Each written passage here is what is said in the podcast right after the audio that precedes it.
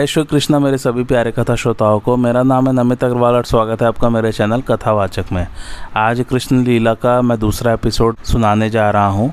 पिछली कथा में हम लोगों ने गोलोक धाम के बारे में जाना था और उसके बाद श्री ब्रह्मा जी ने पूछा था कि जितनी भी स्त्रियाँ यहाँ पर हैं, उन्होंने ऐसा क्या पुण्य कार्य किया है जिनके कारण उन्हें व्रज में निवास करने का मौका मिलेगा।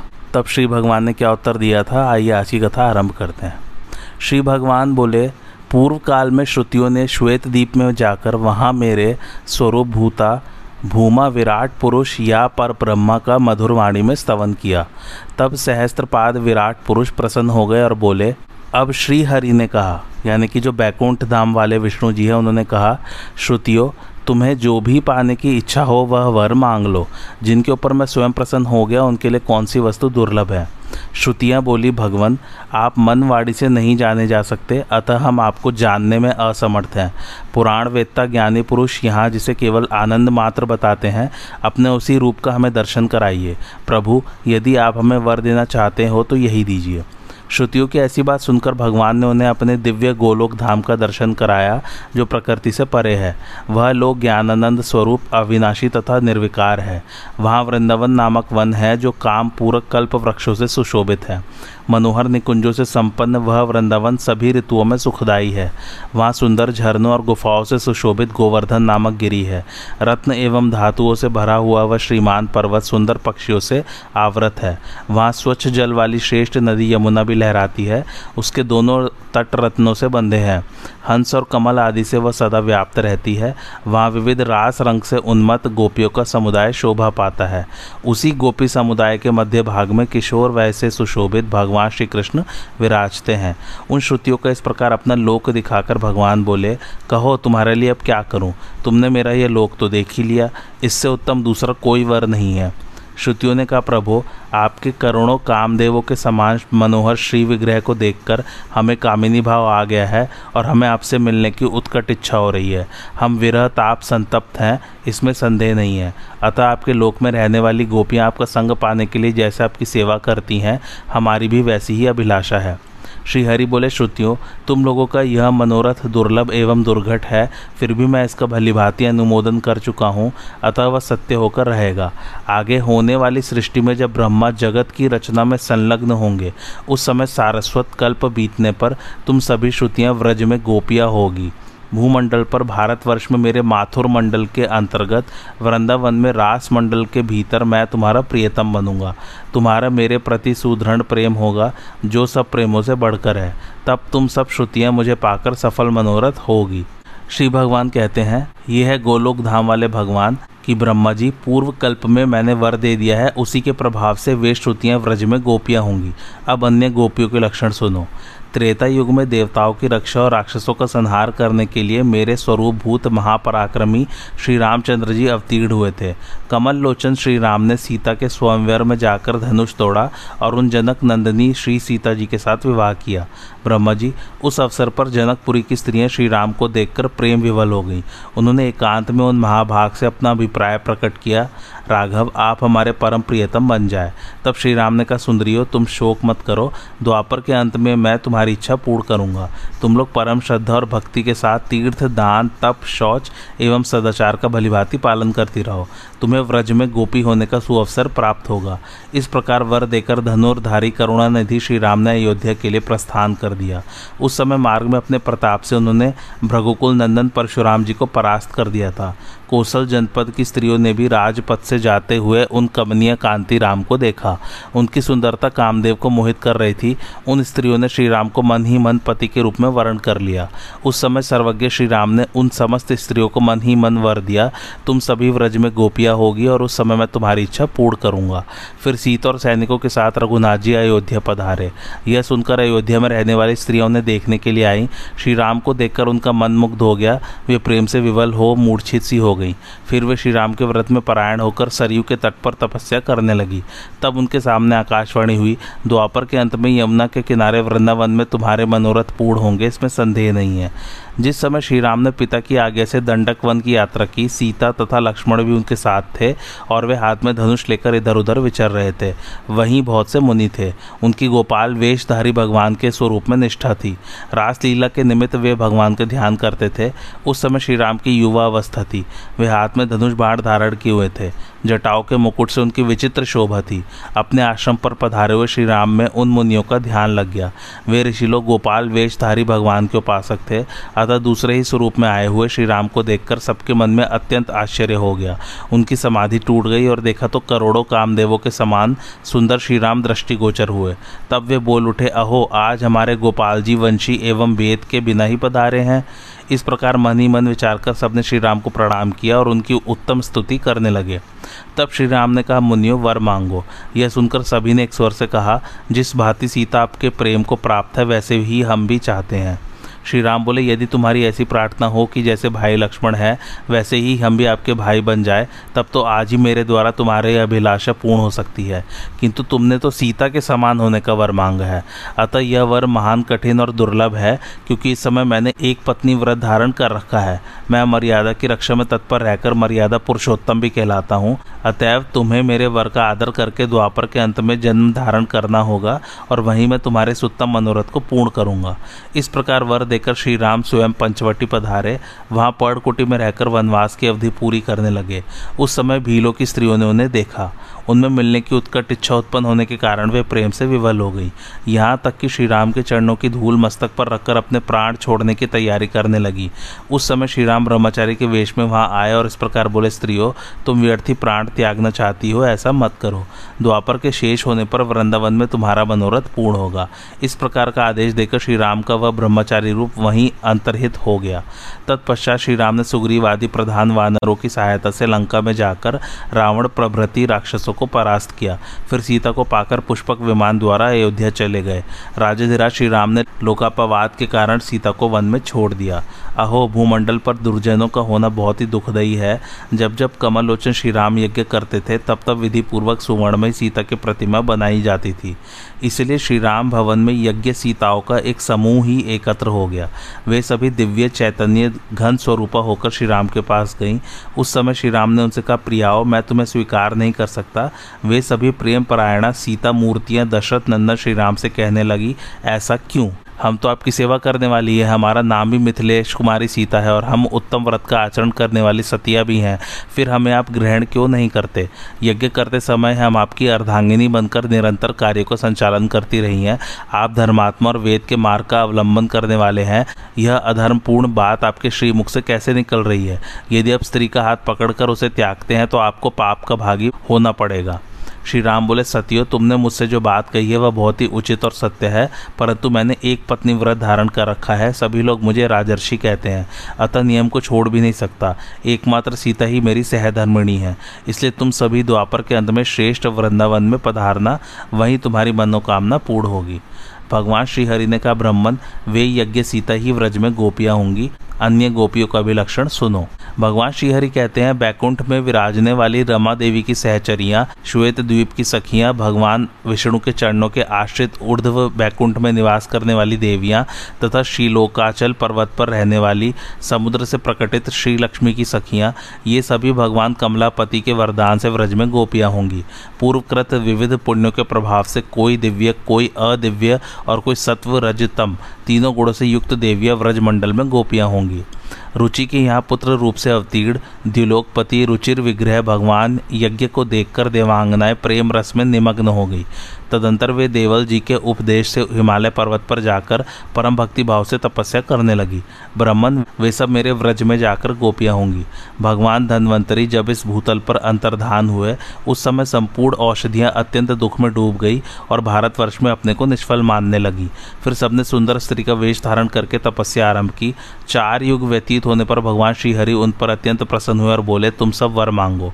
यह सुनकर स्त्रियों ने उस महान वन में जब आँखें खोली, तब उन श्रीहरि का दर्शन करके वे सब की सब मोहित हो गई और बोली, आप हमारे पति तुल्य आराध्य देव होने की कृपा करें। भगवान श्री श्रीहरि बोले, औषधि स्वरूपा स्त्रियों, द्वापर के अंत में तुम सभी लता रूप से वृंदावन में रहोगी और वहाँ रास में मैं तुम्हारा मनोरथ पूर्ण करूँगा। श्री भगवान कहते हैं, ब्राह्मण भक्ति भाव से परिपूर्ण वे बड़ भागिनी वरांगनाएँ वृंदावन में लता गोपी होंगी। इसी प्रकार जालंधर नगर की स्त्रियाँ वृंदापति भगवान श्रीहरि का दर्शन करके मन ही मन संकल्प करने लगी, ये साक्षात श्रीहरि हम सबके स्वामी हो। उस समय उनके लिए आकाशवाणी हुई, तुम सब शीघ्र ही रमापति की आराधना करो, फिर वृंदा की ही भांति तुम भी वृंदावन में भगवान की प्रिया गोपी होगी। मत्स्यावतार के समय मत्स्य विग्रह श्रीहरि को देखकर समुद्र की कन्याएँ मुग्ध हो गई थी। श्री मत्स्य भगवान के वरदान से वे भी व्रज में गोपियाँ होंगी। मेरे अंशभूत राजा पृथ्वी बड़े प्रतापी थे। उन महाराज ने संपूर्ण शत्रुओं को जीतकर पृथ्वी से सारी अभीष्ट वस्तुओं का दोहन किया था। उस समय बहिर्षमती नगरी में रहने वाली बहुत सी स्त्रियाँ उन्हें देखकर मुग्ध हो गई और प्रेम से विवल हो। अत्रि जी के पास जाकर बोली, महामुने, समस्त राजाओं में श्रेष्ठ महाराजा प्रथु बड़े ही पराक्रमी हैं। ये किस प्रकार से हमारे पति होंगे, यह बताने की कृपा कीजिए। अत्रि जी ने कहा, तुम सब शीघ्र ही आज इस गाय को दुहो। यह संपूर्ण पदार्थों को धारण करने वाली धारणामयी धरणी देवी है। तुम्हारे सारे मनोरथों को चाहे वे समुद्र के समान आगाध अपार एवं दुर्गम ही क्यों न हो, अवश्य पूर्ण कर देंगी। ब्राह्मण तब उन स्त्रियों ने मन को दोहन पात्र बनाकर अपने मनोरथों का दोहन किया। इसी कारण से वे सबकी सब वृंदावन में गोपियाँ होंगी। बहुत सी श्रेष्ठ अप्सराएँ जिनका रूप अत्यंत मनोहर था और जो कामदेव की सेनाएँ थी, भगवान नारायण ऋषि को मोहित करने के लिए गंधमादन पर्वत पर गई। परंतु उन्हें देखकर वे भी अपनी सुदबुद खो बैठी। उनके मन में भगवान को पति बनाने की इच्छा उत्पन्न हो गई। तब सिद्ध तपस्वी नारायण मुनि ने कहा, तुम व्रज में गोपिया होगी और वहीं तुम्हारा मनोरथ पूर्ण होगा। ब्राह्मण, सुतल देश की स्त्रियाँ भगवान वामन को देखकर उन्हें पाने के लिए उत्कट इच्छा प्रकट करने लगी। फिर तो उन्होंने तपस्या आरंभ कर दी। अतः वे भी वृंदावन में गोपियाँ होंगी। जिन नागराज कन्याओं ने शेषावतार भगवान को देखकर उन्हें पति बनाने की इच्छा से उनकी सेवा आराधना की है, वे सब बलदेव जी के साथ रास विहार करने के लिए व्रज में उत्पन्न होंगी। कश्यप जी वसुदेव होंगे, परम पूजनीय अदिति देवकी के रूप में अवतार लेंगी, प्राण नामक वसु शूरसेन और ध्रुव नामक वसु देवक होंगे। वसु नाम के जो वसु हैं, उनका उद्धव के रूप में प्राकट्य होगा। दया परायण दक्ष प्रजापति अक्रूर के रूप में अवतार लेंगे कुबेर हृदिक नाम से और जल के स्वामी वरुण कृतवर्मा नाम से प्रसिद्ध होंगे। पुरातन राजा प्राचीन बरही गद एवं मरुत देवता उग्रसेन बनेंगे। उन उग्रसेन को मैं विधानतः राजा बनाऊँगा और उनकी भलीभांति रक्षा करूँगा। भक्त राजा अम्बरीश युधान और भक्त प्रवर प्रहलाद सातिकी के नाम से प्रकट होंगे। क्षीर सागर शंतनु होगा। वसुओं में श्रेष्ठ द्रोण साक्षात भीष्म पितामह के रूप में उत्पन्न होंगे। देवोदास शल के रूप में एवं भग नाम के सूर्य धृतराज के रूप में अवतीर्ण होंगे। पुषा नाम से विख्यात देवता पांडु होंगे। सत्पुरुषों में आदर पाने वाले धर्मराज ही राजा युधिष्ठर के रूप में अवतार लेंगे। वायु देवता महान पराक्रमी भीमसेन के तथा स्वयंभुव मनु अर्जुन के वेश में प्रकट होंगे। शतरूपजी सुभद्रा होंगे और सूर्य नारायण कर्ण के रूप से अवतार लेंगे। अश्विनी कुमार नकुल एवं सहदेव होंगे। धाता महान बलशाली बामिक नाम से विख्यात होंगे। अग्नि देवता महान प्रतापी द्रोणाचार्य के रूप में अवतार लेंगे। कली का अंश दुर्योधन होगा। चंद्रमा अभिमन्यु के रूप में अवतार लेंगे। पृथ्वी पर द्रोण पुत्र अश्वत्थामा साक्षात भगवान शंकर का रूप होगा। इस प्रकार तुम सब देवता मेरी आज्ञा के अनुसार अपने अंशों और स्त्रियों के साथ यदुवंशी, कुरुवंशी तथा अन्य अन्य वंशों के राजाओं के कुल में प्रकट हो। पूर्व समय में मेरे जितने अवतार हो चुके हैं, उनकी रानियाँ रमा का अंश रही हैं। वे भी मेरी रानियों में सोलह हज़ार की संख्या में प्रकट होंगी। श्री नारद जी कहते हैं, राजन, कमलासन ब्रह्मा से योग कहकर भगवान श्री हरि ने दिव्य रूप धारणी भगवती योग माया से कहा भगवान श्रीहरि बोले, महामते, तुम देवकी के सातवें गर्भ को खींचकर उसे वसुदेव की पत्नी रोहिणी के गर्भ में स्थापित कर दो। वे देवी कंस के डर से व्रज में नंद के घर रहती हैं, साथ ही तुम भी ऐसे अलौकिक कार्य करके नंद रानी के गर्भ से प्रकट हो जाना। श्री नारद जी कहते हैं परम श्रेष्ठ राजन, भगवान श्री कृष्ण के वचन सुनकर संपूर्ण देवताओं के साथ ब्रह्मा जी ने परात्पर भगवान श्री कृष्ण को प्रणाम किया और अपने वचनों द्वारा पृथ्वी देवी को धीरज दे वे अपने धाम को चले गए। मिथिलेश्वर जनक, तुम भगवान श्री कृष्ण चंद्र को साक्षात परिपूर्णतम परमात्मा समझो। कंस आदि दुष्टों का विनाश करने के लिए ही ये इस धराधाम पर पधारे हैं। शरीर में जितने रोए हैं, उतनी जिवाएँ हो जाएँ। तब भी भगवान श्री कृष्ण के असंख्य महान गुणों का वर्णन नहीं किया जा सकता महाराज। जिस प्रकार पक्षीगण अपनी शक्ति के अनुसार ही आकाश में उड़ते हैं, वैसे ही ज्ञानीजन भी अपनी मति एवं शक्ति के अनुसार ही भगवान श्री कृष्ण चंद्र की दिव्य लीलाओं का गायन करते हैं। राजा जनक ने कहा, देवर्षि शिरोमणे, यह महान बल और पराक्रम से संपन्न कंस पहले किस दैत्य के नाम से विख्यात था? आप इसके पूर्व जन्मों और कर्मों का विवरण मुझे सुनाइए। श्री नारद जी कहते हैं, राजन, पूर्व काल में समुद्र मंथन के अवसर पर महान असुर काल नेमी ने भगवान विष्णु के साथ युद्ध किया। उस युद्ध में भगवान ने उसे बलपूर्वक मार डाला। उस समय शुक्राचार्य जी ने अपनी संजीवनी विद्या के बल से उसे पुनः जीवित कर दिया। तब वह पुनः भगवान विष्णु से युद्ध करने के लिए मनीमन उद्योग करने लगा। उस समय वह दानव मंदराचल पर्वत के समीप तपस्या करने लगा। प्रतिदिन धूप का रस पीकर उसने देवेश्वर ब्रह्मा की आराधना की। देवताओं के काल मान से सौ वर्ष बीत जाने पर ब्रह्मा जी उसके पास गए।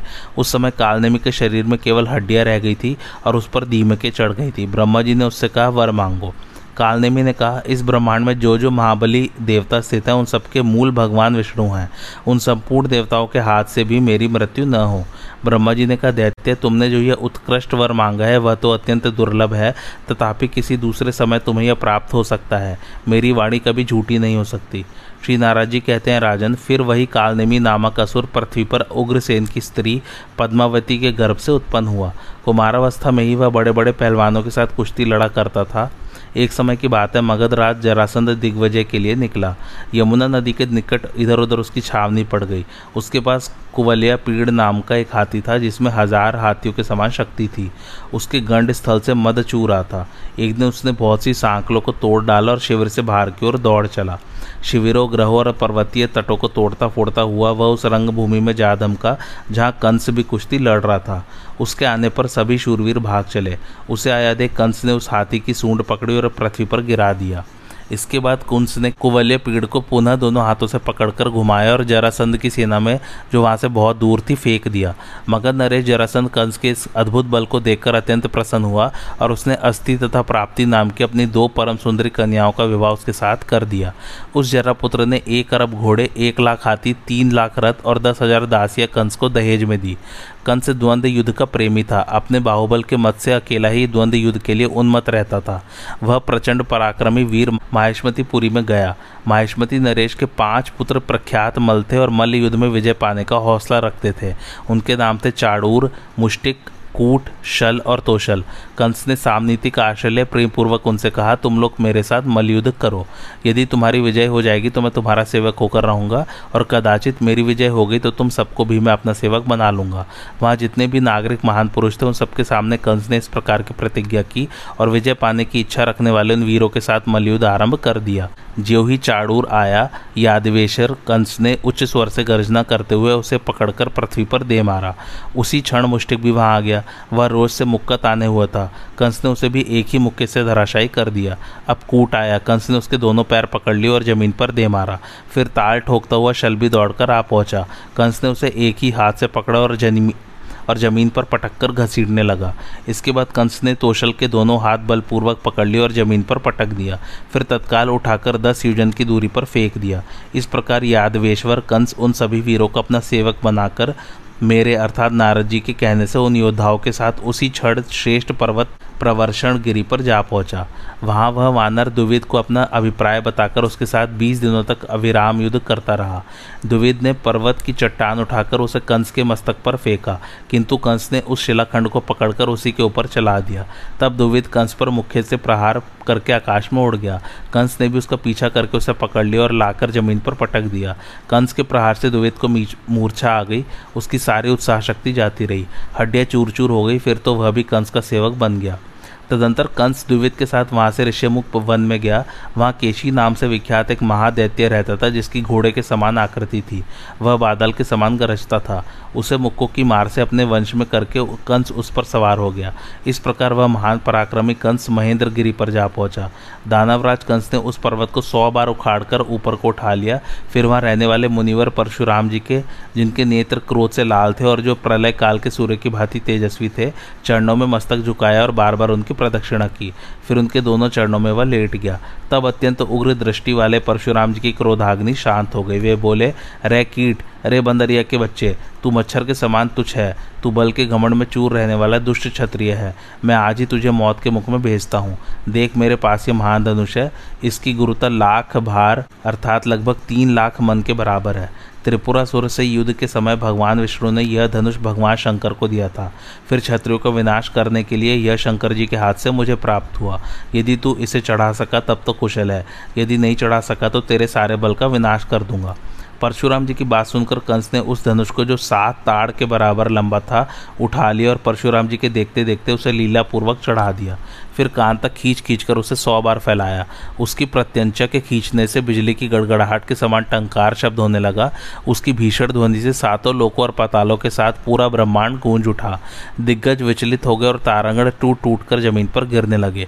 फिर कंस ने धनुष को नीचे रख दिया और परशुराम जी को बारम्बार प्रणाम करके कहा, भगवान, मैं क्षत्रिय नहीं हूँ, मैं आपका सेवक दैत्य हूँ, आपके दासों का दास हूँ। पुरुषोत्तम, मेरी रक्षा कीजिए। कंस की ऐसी प्रार्थना सुनकर परशुराम जी प्रसन्न हो गए, फिर वह धनुष उन्होंने कंस को ही दे दिया। परशुराम जी ने कहा, यह धनुष भगवान विष्णु का है, इसे जो तोड़ देगा, वही यहाँ साक्षात परिपूर्णतम पुरुष है, उसी के हाथ से तुम्हारी मृत्यु होगी। श्री नाराज़ जी कहते हैं, राजन, तदंतर बल के मत से उन्मत रहने वाला कंस मुनिवर परशुराम जी को प्रणाम करके भूतल पर विचरने लगा। किन्हीं राजाओं ने उसके साथ युद्ध नहीं किया, सबने उसे कर देना स्वीकार कर लिया। अब कंस समुद्र के तट पर गया। वहाँ अघासुर नामक एक दानव रहता था, जो सर्प के आकार का था। वह फुफकारता और लपलपाती जीप से चाटता सा दिखाई देता था। वह आकर कंस को डसने लगा। यह देख पराक्रमी दैत्यराज ने निर्भयता पूर्वक उसे पकड़ा और धरती पर पटक दिया। फिर उसे अपने गले की माला बना लिया। उन दिनों पूर्व दिशावर्ती बंग देश में अरिष्ट नामक दैत्य रहता था, जिसकी आकृति बैल के समान थी। उस दैत्य के साथ कंस इस प्रकार जा भिड़ा जैसे एक हाथी के साथ दूसरा हाथी लड़ता है। वह दानव अपनी सींगों से बड़े बड़े पर्वतों को उठाता और कंस के मस्तक पर पटक देता था। कंस भी उसी पर्वत को हाथ में लेकर अरिष्टासुर पर दे मारता था। उस युद्ध में दैत्यराज कंस ने मुक्के से अरिष्टासुर पर प्रहार किया, जिससे वह दानव मूर्छित हो गया। इस प्रकार उस अरिष्टासुर को पराजित करके उसके साथ ही कंस उत्तर दिशा की ओर चल दिया। प्राग ज्योतिषपुर के स्वामी महाबली भूमिपुत्र नरक के पास जाकर युद्धार्थी कंस ने उससे कहा, दैत्येश्वर, तुम मुझे युद्ध करने का अवसर दो। यदि संग्राम में तुम्हारी जीत होगी तो मैं तुम्हारा सेवक बन जाऊँगा। साथ ही मुझे विजय प्राप्त होने पर तुम सबको मेरा भृत्य बनना पड़ेगा। श्री नारद जी कहते हैं राजन प्राग ज्योतिषपुर में सर्वप्रथम महापराक्रमी प्रलंबासुर कंस के साथ इस प्रकार युद्ध करने लगा, जैसे किसी पर्वत पर एक उद्भट सिंह के साथ दूसरा उद्भट सिंह लड़ता हो। कंस ने उस मल्ल युद्ध में प्रलंबासुर को पकड़ा और पृथ्वी पर दे मारा। फिर उसे उठाकर प्राग ज्योतिषपुर के स्वामी भौमासुर के पास फेंक दिया। तदंतर धेनुक नाम से विख्यात दानव ने आकर कंस को रोषपूर्वक पकड़ लिया। उसने दारुण बल का प्रयोग करके कंस को दूर तक पीछे हटा दिया। तब कंस ने भी धेनुका सुर को बहुत देर बहुत दूर पीछे ढकेल दिया और सुदृढ़ घूसों से मारकर उसके शरीर को चूर चूर कर दिया। तदंतर भौमासुर के आगे से तृणावर्त कंस को पकड़कर लाख योजन ऊपर आकाश में ले गया और वहीं युद्ध करने लगा। कंस ने अपनी अनंत शक्ति लगाकर बलपूर्वक उस दैत्य को आकाश से खींचकर पृथ्वी पर पटक दिया। उस समय तृणावर्त के मुँह से खून की धारा बह चली। इसके बाद महाबली बकासुर आकर अपनी चोट से कंस को निगल जाने की चेष्टा करने लगा। कंस ने वज्र के समान कठोर मुक्के से प्रहार करके उसे भी धराशायी कर दिया। बलवान बकासुर फिर उठ गया। उसके पंख सफ़ेद थे। वह मेघ के समान गंभीर गर्जना करता था। क्रोधपूर्वक उड़कर तीखी चोच वाले उस बकासुर ने कंस को निगल लिया। कंस का शरीर वज्र की भांति कठोर था। निगले जाने पर उसने उस दानव के गले की नली को रूंध दिया। फिर महान बलिक बकासुर ने कंठ छिद जाने के कारण कंस को मुँह से बाहर उगल दिया। तदंतर कंस ने उस दैत्य को पकड़कर ज़मीन पर पटका और दोनों हाथों से घुमाता हुआ उसे वह युद्ध भूमि में घसीटने लगा। बकासुर की एक बहन थी। उसका नाम था पूतना। वह भी युद्ध करने के लिए उद्यत हो गई। उसे उपस्थित देखकर कंस ने हँसते हुए कहा पूत ने मेरी बात सुन लो। तुम स्त्री हो, मैं तुम्हारे साथ कभी भी लड़ नहीं सकता। अब यह बकासुर मेरा भाई और तुम बहन होकर रहो। तदंतर महान पराक्रमी कंस को देखकर भौमासुर ने भी पराजय स्वीकार कर ली। फिर देवताओं से युद्ध करने के समय सहायता प्रदान करने के लिए वह कंस के साथ सौहार्दपूर्ण बर्ताव करने लगा। श्री नाराजी कहते हैं, राजन तदंतर कंस पहले के जीते हुए प्रलंब आदि अन्य दैत्यों के साथ शंबरासुर के नगर में गया। वहाँ उसने अपना युद्ध विषयक अभिप्राय कह सुनाया। शंबरासुर ने अत्यंत पराक्रमी होने पर भी कंस के साथ युद्ध नहीं किया। कंस ने उन सभी अत्यंत बलशाली असुरों के साथ मैत्री स्थापित कर ली।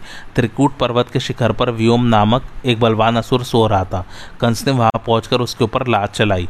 उसके प्रहार से व्योमासुर की निद्रा टूट गई और उसने उठाकर सुदृढ़ बंधे हुए जोरदार मुक्कों से कंस पर आघात किया। उस समय उसके नेत्र क्रोध से लाल हो रहे थे। कंस और व्योमासुर में भयंकर युद्ध छिड़ गया। वे दोनों एक दूसरे को मुक्कों से मारने लगे। कंस के मुक्कों की मार से व्योमासुर अपनी शक्ति और उत्साह खो बैठा, उसको चक्कर आने लगा। यह देख कंस ने उसको अपना सेवक बना लिया। उसी समय मैं, अर्थात नारद वहाँ जा पहुँचा। कंस ने मुझे प्रणाम किया और पूछा, हे देव, मेरी युद्ध विषयक आकांक्षा अभी पूरी नहीं हुई है। मुझे शीघ्र बताइए, अब मैं कहाँ, किसके पास जाऊँ? तब मैंने उससे कहा, तुम महाबली दैत्य बाड़ासुर के पास जाओ। मुझे तो युद्ध देखने का चाव रहता ही है। मेरी इस प्रकार की प्रेरणा से प्रेरित हो। बाहुबल के मत से उन्मत रहने वाला कंस शोणितपुर गया। कंस की युद्ध विषयक प्रतिज्ञा को सुनकर महाबली बाड़ासुर अत्यंत कुपित होटा उसने मेघ के समान गंभीर गर्जना करके पृथ्वी पर बड़े ज़ोर से लात मारी। उसका वह पैर घुटने तक धरती में धस गया और पाताल के निकट तक जा पहुँचा। ऐसा करके बाढ़ ने कंस से कहा, पहले मेरे इस पैर को तो उठाओ। उसकी आवाज़ सुनकर मदोन्मत कंस ने दोनों हाथों से उसके पैर को उखाड़कर ऊपर कर दिया। उसका पराक्रम बड़ा प्रचंड था। जैसे हाथी गड़े हुए कठोर दंड या खंबे को अनायास ही उखाड़ लेता है, उसी प्रकार कंस ने बाड़ासुर के पैर को खींचकर ऊपर कर दिया। उसके पैर के उखड़ते ही पृथ्वी तल के लोक और सातों पाताल हिल उठे, अनेक पर्वत धराशायी हो गए और सुदृढ़ दिग्गज भी अपने स्थान से विचलित हो उठे। अब बाड़ासुर को युद्ध के लिए उद्यत हुआ देख भगवान शंकर स्वयं वहाँ आ गए और सबको समझा बुझाकर युद्ध से रोक दिया। फिर उन्होंने बलिनंदन बाढ़ से कहा, दैत्यराज, भगवान श्री कृष्ण को छोड़कर भूतल पर दूसरा कोई ऐसा वीर नहीं है जो युद्ध में से जीत सकेगा। परशुराम जी ने इसे ऐसा ही वर दिया है और अपना वैष्णव धनुष भी अर्पित कर दिया है। श्री नाराजी कहते राजन, यो कहकर साक्षात महेश्वर शिव ने कंस और बाड़ासुर में तत्काल बड़ी शांति के साथ मनोरम सौहार्द स्थापित कर दिया। तदंतर पश्चिम दिशा में महासुर वत्स का नाम सुनकर कंस वहाँ गया। उस दैत्यराज ने बछड़े का रूप धारण करके कंस के साथ युद्ध छेड़ दिया। कंस ने उस बछड़े की पूछ पकड़ ली और उसे पृथ्वी पर दे मारा। इसके बाद उसके निवास भूत पर्वत को अपने अधिकार में करके कंस ने म्लेच्छ देशों पर धावा किया। मेरे मुख से महाबली दैत्य कंस के आक्रमण का समाचार सुनकर काल यवन उसका सामना करने के लिए निकला।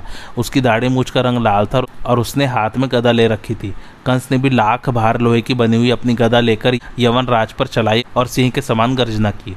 उस समय कंस और काल यवन में बड़ा भयानक गदा युद्ध हुआ। दोनों की गदाओं से आग की चिंगारियाँ बरस रही थी। वे दोनों गदाएँ परस्पर टकराकर चूर चूर हो गई। तब कंस ने काल यवन को पकड़कर उसे धरती पर दे मारा और पुनः उठाकर उसे पटक दिया। इस तरह उसने उस यवन को मृतक तुल्य बना दिया। यह देख काल यवन की सेना कंस पर बाड़ों की वर्षा करने लगी। तब बलवान दैत्यराज कंस ने गदा की मार से उस सेना का कचूमर निकाल दिया। बहुत से हाथियों घोड़ों, उत्तम रथों और वीरों को दर्शाई करके गदा युद्ध करने वाला वीर कंस समर आंगण में मेघ के समान गर्जना करने लगा। फिर तो सारे म्लेच्छ सैनिक रणभूमि छोड़कर भाग निकले। कंस बड़ा नीतिज्ञ था। उसने भयभीत होकर भागते हुए म्लेच्छों पर आघात नहीं किया। कंस के पैर ऊँचे थे, दोनों घुटने बड़े थे जांगे खंभों के समान जान पड़ती थी। उसका कटि प्रदेश पतला, वक्षस्थल की वाड़ों के समान चौड़ा और कंधे मोटे थे। उसका शरीर हृष्टपुष्ट, कद ऊँचा और भुजाएँ विशाल थी। नेत्र प्रफुल्ल कमल के समान प्रतीत होते थे। सिर के बाल बड़े बड़े थे, देह की कांति अरुण थी। उसके अंगों पर काले रंग का वस्त्र सुशोभित था। मस्तक पर किरीट, कानों में कुंडल, गले में हार और वक्ष पर कमलों की माला शोभा दे रही थी। वह प्रलय काल के सूर्य की भांति तेजस्वी जान पड़ता था। खड़क, तूड़ीर, कवच और मुदगर आदि से संपन्न धनुर्धर एवं मदबत वीर कंस देवताओं को जीतने के लिए अमरावती पुरी पर जा चढ़ा। चाड़ूर, मुष्टिक, अरिष्ट, शल, तोशल, केशी, प्रलंब वक द्विविध, तृणावर्त, अघासुर, कूट, भौम, बाढ़ शंबर व्योम धेनुक और वत्स नामक असुरों के साथ कंस ने अमरावती पुरी पर चारों ओर से घेरा डाल दिया। कंस आदि असुरों को आया देख त्रिभुवन सम्राट देवराज इंद्र समस्त देवताओं को साथ ले रोष पूर्वक युद्ध के लिए निकले। उन दोनों दलों में भयंकर एवं रोमांचकारी तुमुल युद्ध होने लगा। दिव्य शस्त्रों के समूह तथा चमकीले तीखे बाढ़ छूटने लगे। इस प्रकार शस्त्रों की बौछार से वह अंधकार सा छा गया। उस समय रथ पर बैठे हुए सुरेश्वर इंद्र ने कंस पर विद्युत के समान कांतिमान सौ धारों वाला वज्र छोड़ा। किंतु उस महान असुर ने इंद्र के वज्र पर मुदगर से प्रहार किया। इससे वज्र की धारे टूट गई और वह युद्ध भूमि में गिर पड़ा। तब वज्रधारी इन्हें वज्र छोड़कर बड़े रोष के साथ तलवार हाथ में ली और भयंकर सिंहनाद करके तत्काल कंस के मस्तक पर प्रहार किया। परंतु जैसे हाथी को फूल की माली से मारा जाए और उसको कुछ पता न लगे, उसी प्रकार खड़क से आहत होने पर भी कंस के सिर पर खरोच तक नहीं आई। उस दैत्यराज ने अष्ट धातुमय मज़बूत गदा, जो लाख भार लोहे के बराबर भारी थी, लेकर इंद्र पर चलाई। उस गदा को अपने ऊपर आती देख नमुची सुदन वीर देवेंद्र ने तत्काल हाथ से पकड़ लिया और उसे उस दैत्य पर ही दे मारा। इंद्र के रथ का संचालन मातली कर रहे थे और देवेंद्र शत्रु दल का दलन करते हुए युद्ध भूमि में विचर रहे थे। कंस ने परिघ लेकर असुर द्रोही इंद्र के कंधे पर प्रहार किया। उस प्रहार से देवराज क्षण भर के लिए मूर्छित हो गए। उस समय समस्त मरुदगढ़ों ने गीध के पंख वाले चमकीले बाढ़ समूहों से कंस को उसी तरह ढक दिया, जैसे वर्षा काल के सूर्य को मेघमालाएँ आच्छादित कर देती हैं। यह देख एक हज़ार बुझाओं से युक्त बलवान वीर बाणासुर ने बारंबार धनुष के टंकार करते हुए अपने बाढ़ समूहों से उन मरुदगढ़ों को घायल करना आरंभ किया। बाणासुर पर भी वसु, रुद्र, आदित्य तथा अन्य अन्य देवता एवं ऋषि चारों ओर से टूट पड़े और नाना प्रकार के शस्त्रों द्वारा उस पर प्रहार करने लगे। इतने में ही प्रलंब आदि असुरों के साथ गर्जना करता हुआ भौमासुर आ पहुँचा। उसके उस भयानक सिंहनाथ से देवता लोग मूर्छित होकर भूमि पर गिर पड़े। उस समय देवराज इंद्र शीघ्र ही उठ गए और लाल आँखें किए एरावत हाथी पर आरूढ़ हो, उस मदमद गजराज को कंस की ओर उसे कुचल डालने के लिए प्रेरित करने लगे। अकंश की मार से कुपित हुआ वह गजराज शत्रु को अपने पैरों से मार मार कर युद्ध भूमि में गिराने लगा। उसके गले में घंटे बंधे हुए थे। वह किंकड़ी जाल तथा रत्नमय कंबल से मंडित था। गोरोचन, सिंदूर और कस्तूरी से उसके मुखमंडल पर पत्र रचना की गई थी। कंस ने निकट आने पर उस महान गजराज के ऊपर सुदृढ़ मुक्के से प्रहार किया। साथ ही उसने समरांगण में देवराज इंद्र पर भी दूसरे मुक्के का प्रहार किया। उसके मुक्के की मार खाकर इंद्र एरावत से दूर जा गिरे। एरावत भी धरती पर घुटने टेक कर व्याकुल हो गया। फिर तुरंत ही उठकर गजराज ने दैत्यराज कंस पर दांतों से आघात किया और उसे सूंड पर उठाकर कई योजन दूर फेंक दिया। कंस का शरीर वज्र के समान सुदृढ़ था। वह उतनी दूर से गिरने पर भी घायल नहीं हुआ। उनके मन में किंचित व्याकुलता हुई, किंतु रोज से ओठ फटफड़ाता अत्यंत जोश में भरकर वह पुनः युद्ध भूमि में जा पहुँचा। कंस ने नागराज एरावत को पकड़कर समर आंगण में धराशायी कर दिया और उसकी सूंड मरोड़कर उसके दांतों को चूर चूर कर दिया। अब तो एरावत हाथी उस समर आंगण से तत्काल भाग चला। वह बड़े बड़े वीरों को गिराता हुआ देवताओं की राजधानी अमरावतीपुरी में जा घुसा। तदंतर दैत्यराज कंस ने वैष्णव धनुष पर प्रत्यंच चढ़ाकर बाढ़ समूहों तथा धनुष की टंकारों से देवताओं को खदेड़ना आरंभ किया। कंस की मार पड़ने से देवताओं के होश उड़ गए और वे चारों दिशाओं में भाग निकले।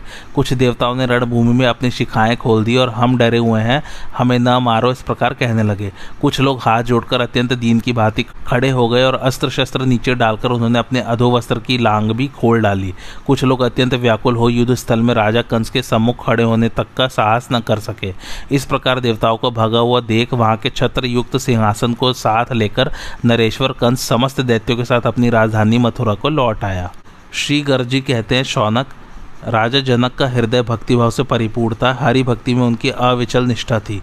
उन्होंने इस प्रसंग को सुनकर ज्ञानियों में श्रेष्ठ एवं महाविलक्षण स्वभाव वाले देवर्षि नाराजी को प्रणाम किया और पुनः पूछा राजा जनक ने कहा, भगवान, आपने अपने आनंद प्रद नित्य व्रतशील निर्मल यश से मेरे कुल को पृथ्वी पर अत्यंत विशद, उज्जवल बना दिया, क्योंकि कृष्ण भक्तों के क्षण भर के संग से साधारण जन भी सत्पुरुष महात्मा बन जाता है। इस विषय में अधिक कहने से क्या लाभ? देवर्षि, श्री राधा के साथ भूतल पर अवतीर्ण हुए साक्षात परिपूर्णतम भगवान ने व्रज में कौन सी लीलाएँ की, यह मुझे कृपा पूर्वक बताइए। देवर्षि, ऋषिश्वर, इस कथामृत द्वारा आप त्रिताप दुख से मेरी रक्षा कीजिए। आज की कथा यहीं समाप्त होती है। अब नारा जी क्या कथा सुनाएँगे वह अगले एपिसोड में जानेंगे। आपको आज की कथा कैसी लगी मुझे कमेंट करके ज़रूर बताइए और मेरे चैनल कथावाचक को लाइक, शेयर और सब्सक्राइब ज़रूर कीजिए। थैंक्स फॉर वॉचिंग धन्यवाद।